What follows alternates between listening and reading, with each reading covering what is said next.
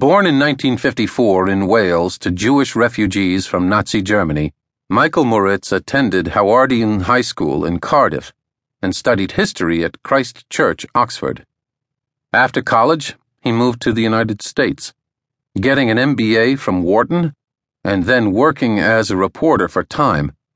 In 1984, he published an early history of Apple Computer, and in 1986, he joined the Silicon Valley venture capital firm Sequoia Capital.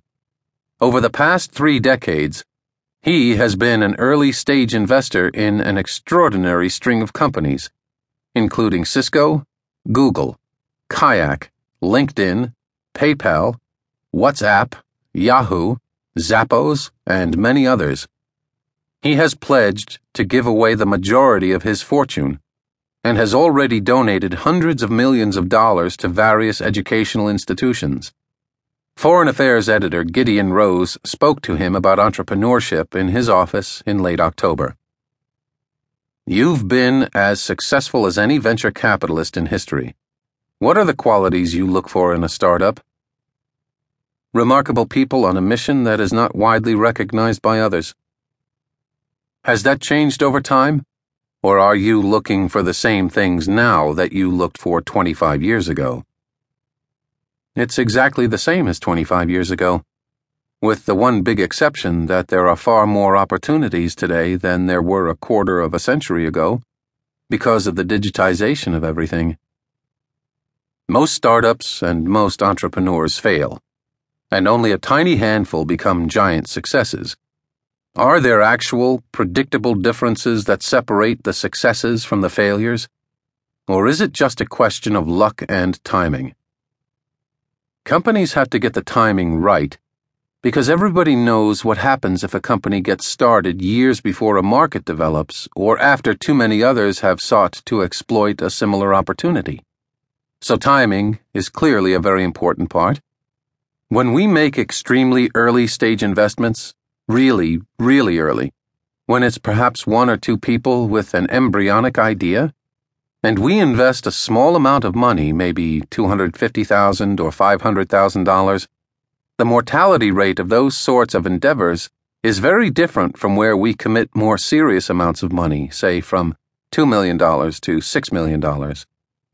As the size of the investment increases, the mortality rate decreases because there's more certainty associated with it.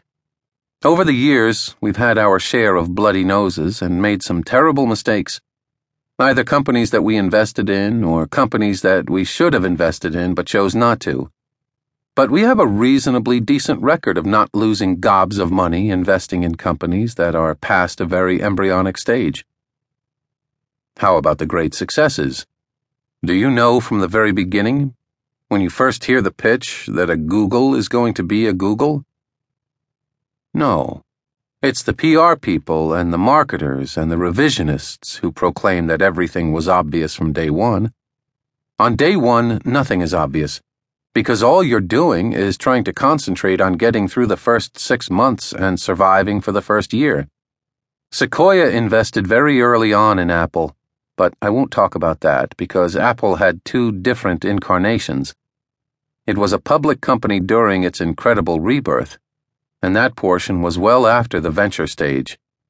But I can talk about Cisco or Yahoo or Google or PayPal or Flextronics or YouTube, any number of those sorts of companies.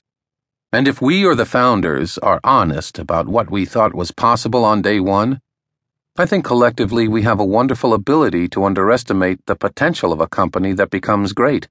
And we do that extremely consistently. We invested in Cisco towards the end of 1986, and never in a million years, when we met with the founding team, which was six or seven or eight people at the time, did we ever dream that that company a decade later would be worth $100 billion.